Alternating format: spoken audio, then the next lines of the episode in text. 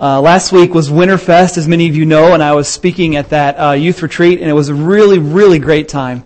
Um, I had a blast. I really hadn't done any, I haven't touched any youth ministry stuff for, I don't know, five months. So it was kind of nice to talk to teenagers because you can really let them have it. You know what I mean? You can really, I got to be careful with all of you, but with them, you know, I can really, no, not really. But um, God really moved that weekend. Uh, with good leadership by the Sharps and the other youth leaders that were there. Um, we had a really, really good time. Uh, one young lady actually uh, gave her life to Christ. I guess she was walking with another female student, and yeah, um, they were just walking across the camp, and they had a conversation, and she gave her heart to Christ right then. So um, that's why we do this, you know. That's why we do this. And uh, so anyway, um, thank you for praying for that. Thank you to Mark for filling in for me last week. Uh, I heard it went really, really well as, as well, and I got a chance to listen to his sermon and. Uh, Excellent job. Thank you for filling in. Took my text for the week, took the theme, ran with it, and did an excellent job. So um, we are in the the last part of Galatians, as you might know. So if you would grab a Bible, you turn to Galatians six. That's where we're going.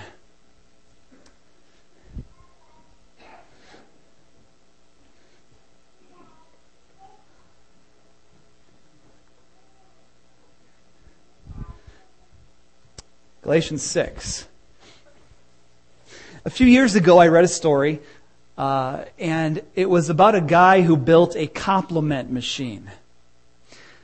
Now, what he did with the comp- compliment machine, I guess it was about a five foot high box, and he painted it uh, red and white stripes. And inside the box, he put an iPod, and on the iPod, he recorded about 100 different compliments. And then he set the box on the sidewalk in Washington, D.C., in this uh, commercial area where you, where you do shopping, shops and different things. He set the box there. And it was there for a long time. He'd leave it overnight. He'd take his iPod out in the night so no one would steal it. But uh, he left it there on the streets in Washington, D.C., and as people would walk by, the compliment machine would give people compliments. So it would say things like, You look very nice today.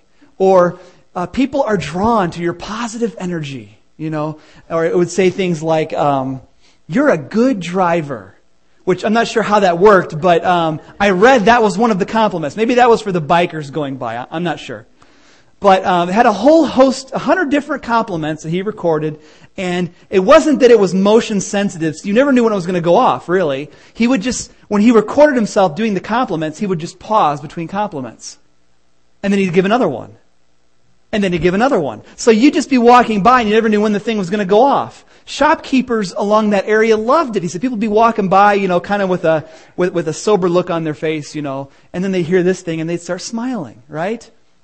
Now, I think it's sad in some ways. I don't, I don't know how you take a story like that. Is, is, that. is that funny? Is that good? Or is that kind of sad? I kind of take it as kind of sad because it, it strikes me that a lot of people probably don't hear a lot of encouragement. You know, a lot of people are only hearing the negative stuff, and, and, and, and their self talk is, is very negative. And, and yet, they walk by this box with pre recorded compliments, and they're supposed to somehow brighten their day. And it also strikes me that the church ought to be the most uplifting place, personally, to go. I mean, we're not a compliment box, but but we are people who are, should love each other to the extent that we are lifting each other up in prayer and in encouragement, encouraging each other to keep running the race. Because it can get hard. And you go to work and you might not hear any compliments or any encouragements. That's why we need each other. Because life can be, can be pretty dark at times. So that's how I take it. I take it as Far be it from us to ever lean on something so artificial to lift us up when we have each other as the church. The church ought to be the greatest place on earth and the greatest people on earth.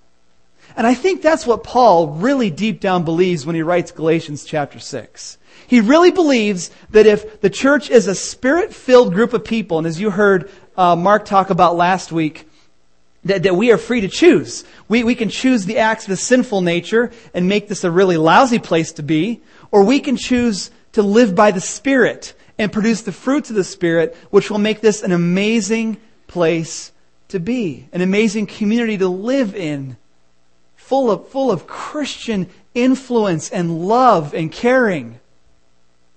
It, it, it can be one or two ways. But assuming that we choose the spirit filled direction in our lives, assuming that's the way we're going to go, Paul wants to spell out in Galatians 6 what does that look like?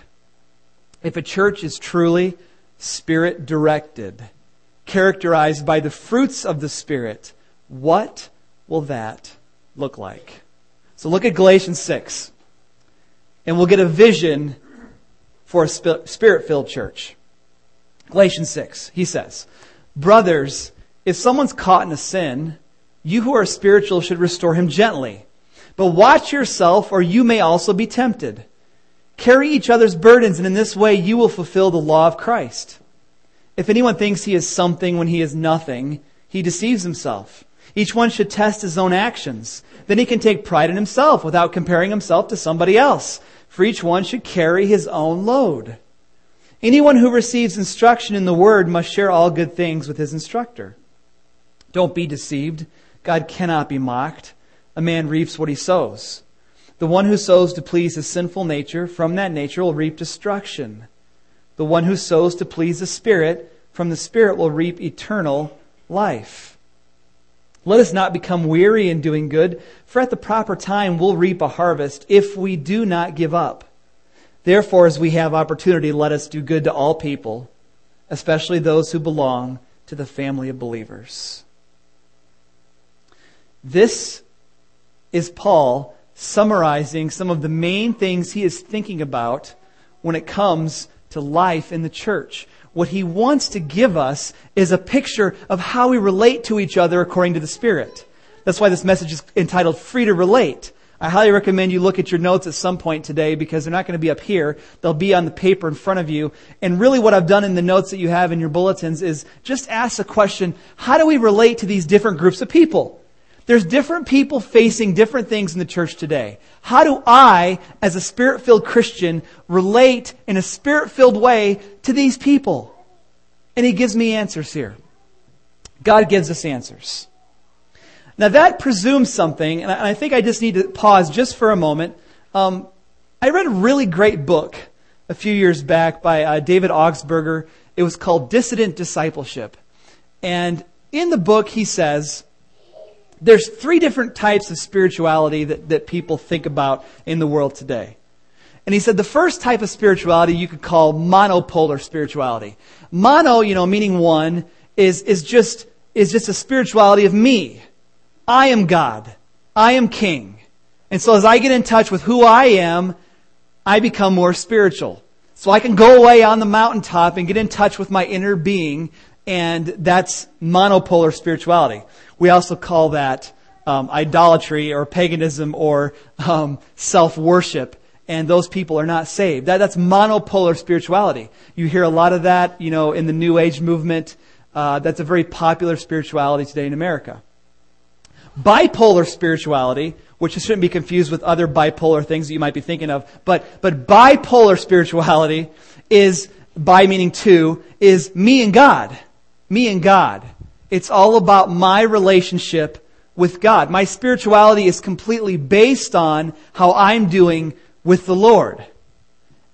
And there's a lot of truth to that, and that's part of the picture. That's part of it. But, but if you look at your spirituality as my spiritual life is mainly just me and Jesus, you're missing something very important. Which is tripolar spirituality, tri meaning three, is a spirituality of me and God and neighbor. And I can't leave the neighbor out of it because Jesus says the greatest commandment is love the Lord your God with all your heart, soul, mind, and strength. And the second is like it, love your neighbor as yourself. So if I chop the neighbor out of it, I'm chopping off a significant part of my spirituality. Bipolar is not enough. Tripolar is where we want to be, where I'm relating to God and I'm relating to other people. And I conceive of my spirituality in those two realms and including myself. So there's three of us me, God, and neighbor. I believe that's what Paul's getting at here. He's saying, if you're spiritual, you, you that really have the Spirit are going to relate to people in a certain spiritual way. Okay? Now, what is the first group of people that we have to re- relate to in the church? The first one that he talks about is sinners. Sinners.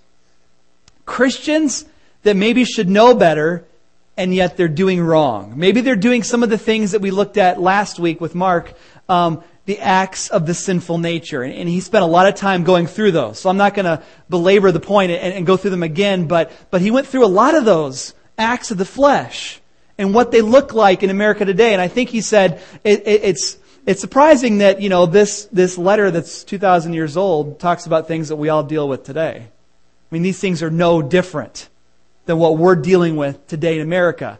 They may take different forms, but it's the same sin.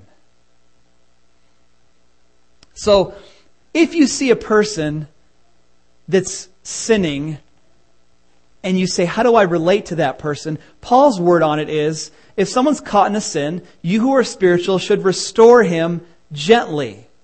But watch yourself, or you may also be tempted. So Paul's answer to this is, first of all, he's talking to spiritual people. People that he's assuming are filled with the Spirit. And he says, you that are spiritual. Some people take that, by the way, as kind of a negative, like he's kind of poking them, like, you people think you're spiritual. I, don't, I don't really read it that way. I, I think chapter 6 flows out of chapter 5. And chapter 5 is all about walking in the Spirit.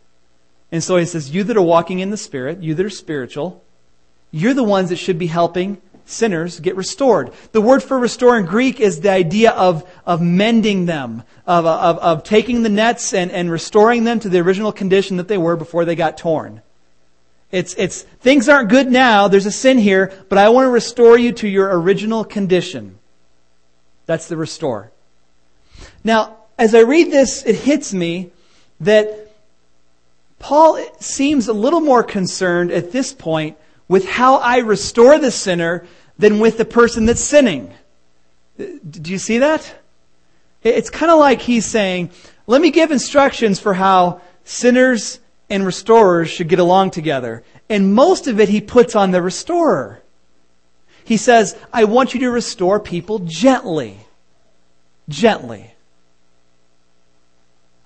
Gentleness if you were here last week, and you probably know this from your Christian, uh, if you've been a Christian for a while, fruit of the Spirit, gentleness, right?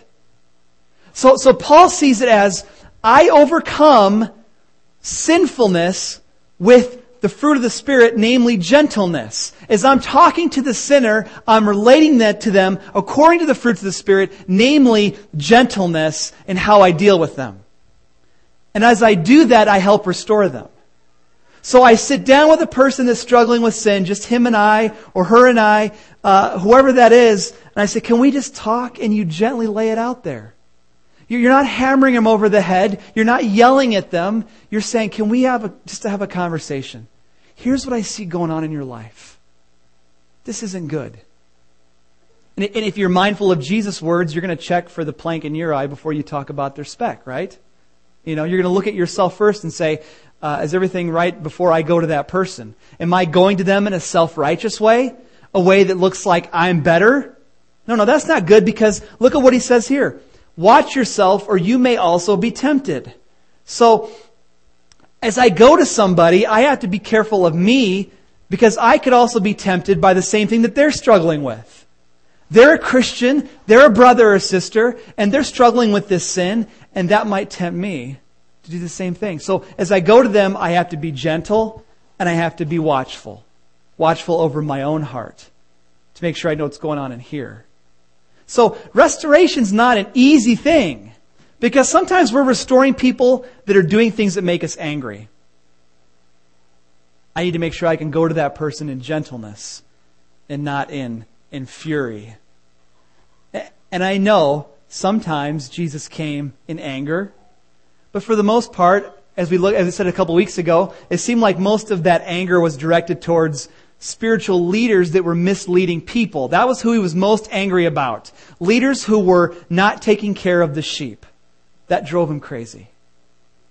But when I'm restoring a sinner in the church, typically, usually, I gotta come at it in a gentle spirit. Being watchful over my own heart.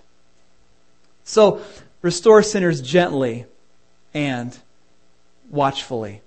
Now, let's say I have to talk to somebody who's carrying a heavy burden.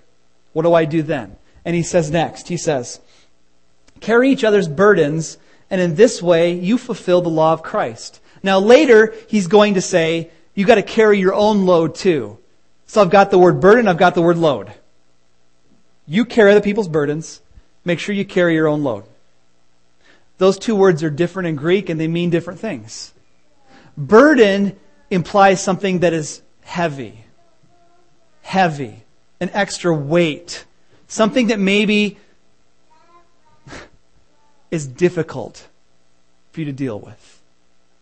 A load, though, later we're going to look at it and see that that is just something that you were designed to carry. It's a responsibility God has given you. You should be able to handle this. God has given it to you. Now, he, so he says, carry other people's heavy burdens and fulfill the law of Christ. And again, when he says law of Christ, I believe he means you shall love your neighbor as yourself. That's the commandment. Fulfill the law of Christ. Help people carry their burdens. Now, that means that we as a church have to be looking and knowing other people in this building and knowing what's going on in their lives. What kind of burdens do you have?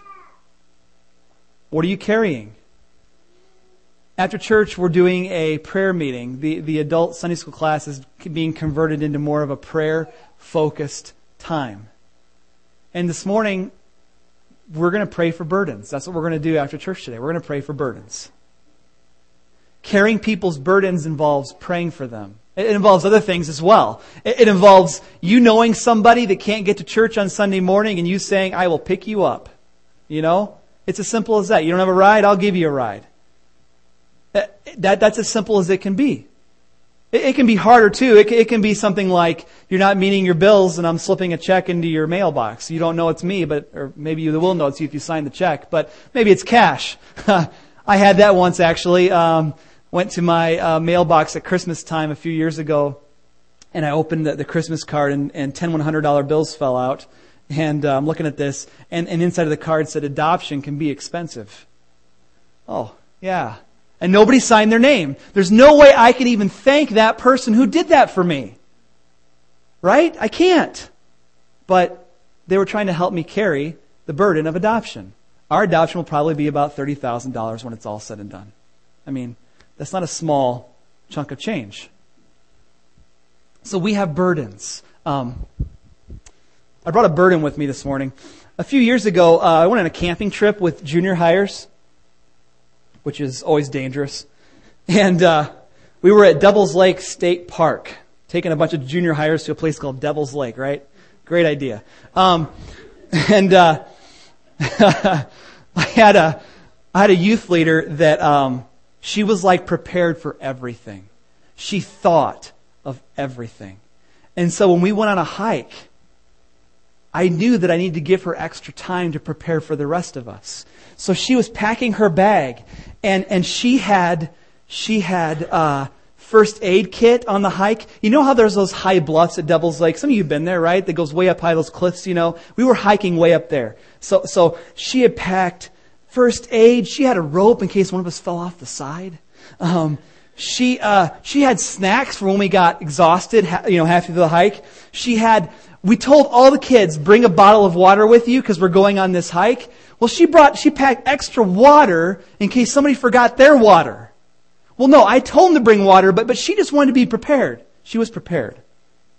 She probably had overnight supplies. I probably didn't know about it, but um, anyway, she had everything you needed and more. She was prepared. And then she put this backpack on, okay, with everything in it. I'm going to lose my microphone. It's not good. Okay?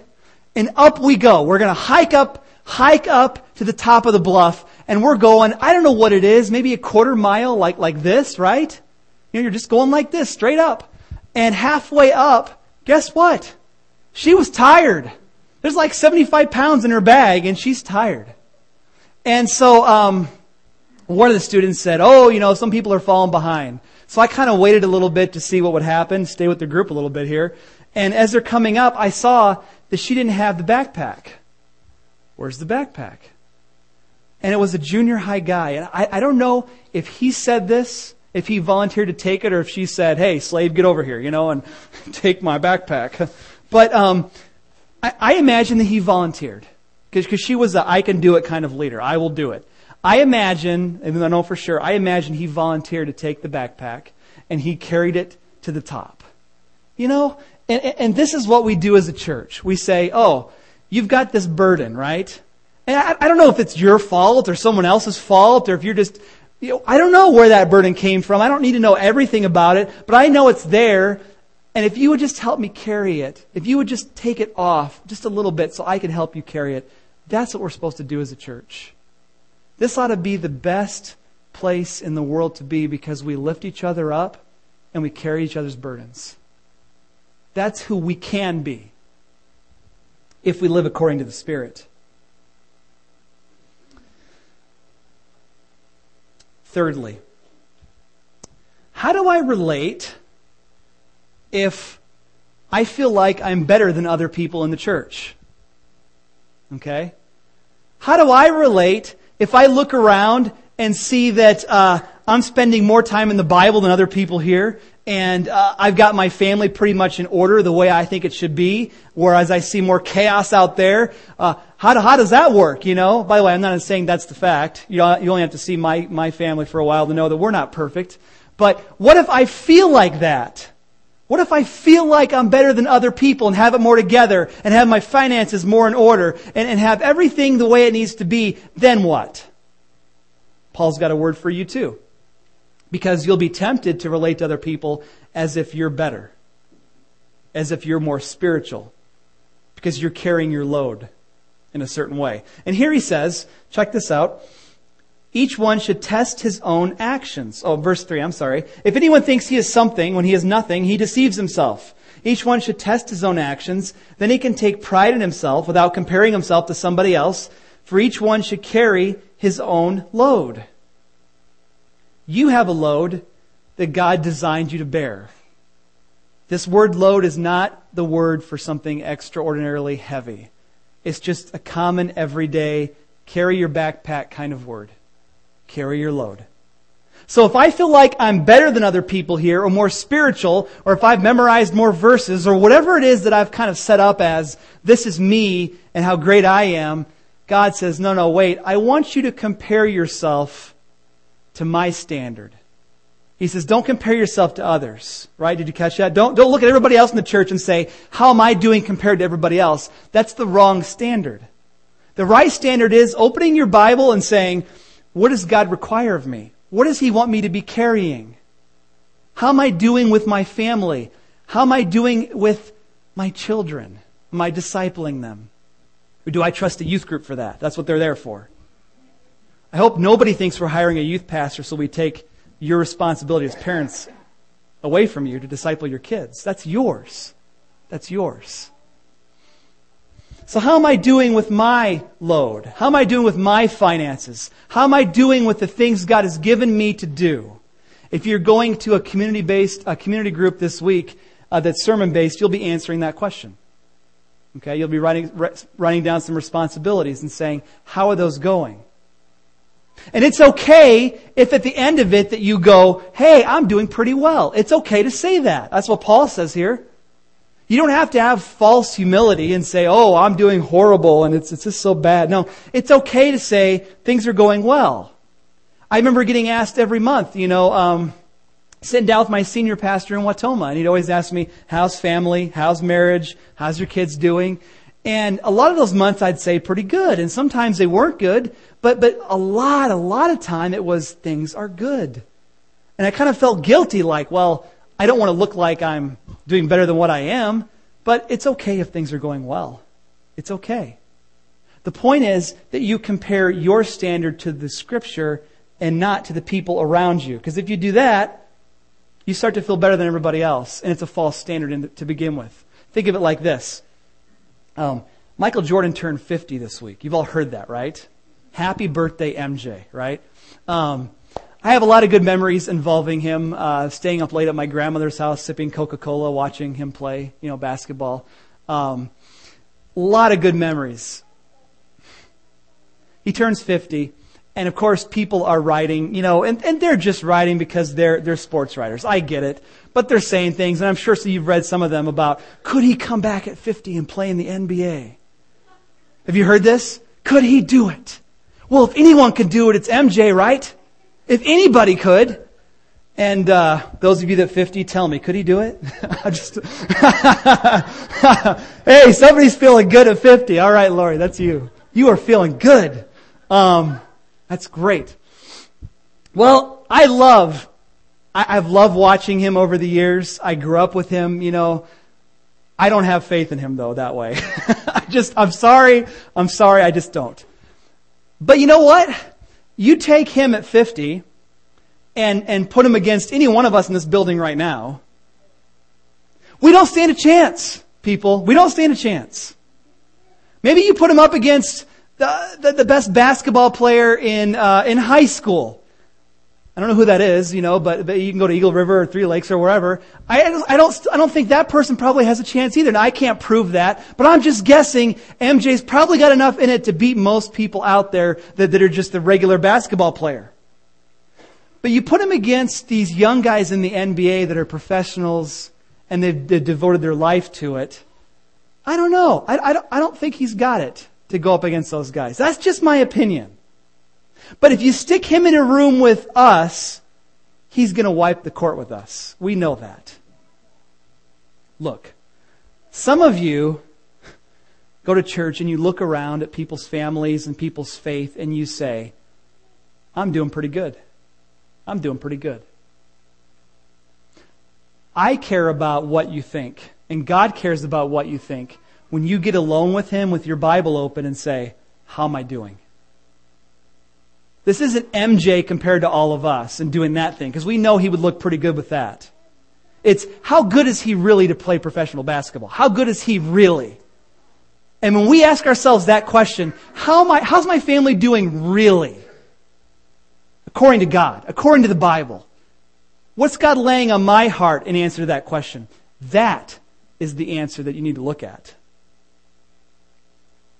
Okay? Let's not do the comparison thing. Because we can all feel like MJ at 50. But um, how are we really doing? How are we really doing? Okay, lastly. Lastly, how do you relate to the pastor or the preacher? I want to spend about 30 minutes on this one, all right? So just hold on, all right? Here we go. Um, anyone who receives instruction in the word like you are right now must share all good things with his instructor. So um, I expect uh, lots of dinners and expensive gifts and uh, vacation. No, I'm just kidding. Just kidding. Um, I think Paul, Paul's an interesting guy. He doesn't ask for money from the churches he, he, he goes to, right? He, he's a tent maker, right?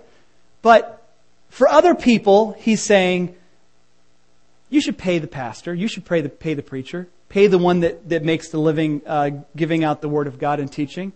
But he, the interesting thing is, he does it without mentioning the word money, doesn't he? I'm not sure why he does that. If it's just, if he's just as awkward about asking for money as the next person, you know. I don't like asking people for money. I, I don't enjoy doing that. But, but it's like he's, he's asking without using the actual word. You, you should just share all good things. Just share. And so you might be able to broaden that and say, uh, you can share encouragement with the pastor and just say, hey, here's how God's ministering to me through the word on Sunday. I, I don't know. It could be a pretty broad way, but I think he's talking about money without mentioning the word money. I have a lot more to say about that, but I'm not going to. No, I'm just kidding. I'm just kidding. Just kidding. Um, now he wants to summarize everything he's just said and give you a little bit of a nudge to do it. Here's how he does that. Verse 7. Don't be deceived. God cannot be mocked. A man reaps what he sows. The one who sows to please his sinful nature, from that nature will reap destruction. The one who sows to please the Spirit, from the Spirit will reap eternal life. Sum it up. Sow to the Spirit. Sow to the Spirit. You scatter the seeds of the Spirit, and then eventually you're going to get a harvest. Don't give up doing good. Don't give up carrying people's burdens. Don't say, I've done it. I've done it so much. I'm just tired of, you know, Keep going. Keep doing it. Keep looking. What burdens are out there? What can you help with? Don't stop looking at your own load. Don't stop doing that either and saying, how are my kids doing? What can I do for them? How can I disciple them? How can I make my marriage better? Okay? It's not status quo. We know status quo is going downhill, right? We gotta be progressing in our faith.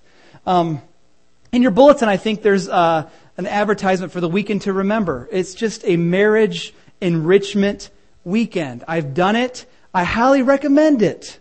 I recommend it for people whose marriages are going well and people whose marriages are not going well. I recommend it for everybody. I went, I benefited. But you say, my marriage is the responsibilities God has given me. How am I doing with nurturing it? How am I doing? That's one option for you to consider for marriage enrichment. And if you sow to the Spirit, you'll reap a good reward.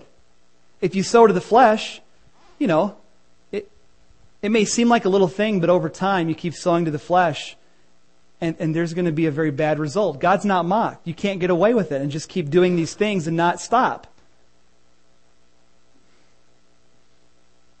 It's kind of like, you know, eating a donut once a day, you know, a couple donuts a day, every day. Well, the first couple weeks, maybe that's all right, but over the months and the years, you're going to see some negative effects from that, right? And that that's the way it is with sowing to the flesh. You might not see the big catastrophe right now, but over time, you're going to keep doing what you're doing and not submit to God, not repent. Eventually, it's going to catch up to you. And it will be more catastrophic. God's not mocked. He's designed sin to be bad for our lives. Which is why he tells us to stay away from it. To sum up, we sow to the Spirit. The other summary word that he says is we do good to all. Verse 10. Therefore, as we have opportunity, let us do good to all people, especially to those who belong to the family of believers. And I'll say it again.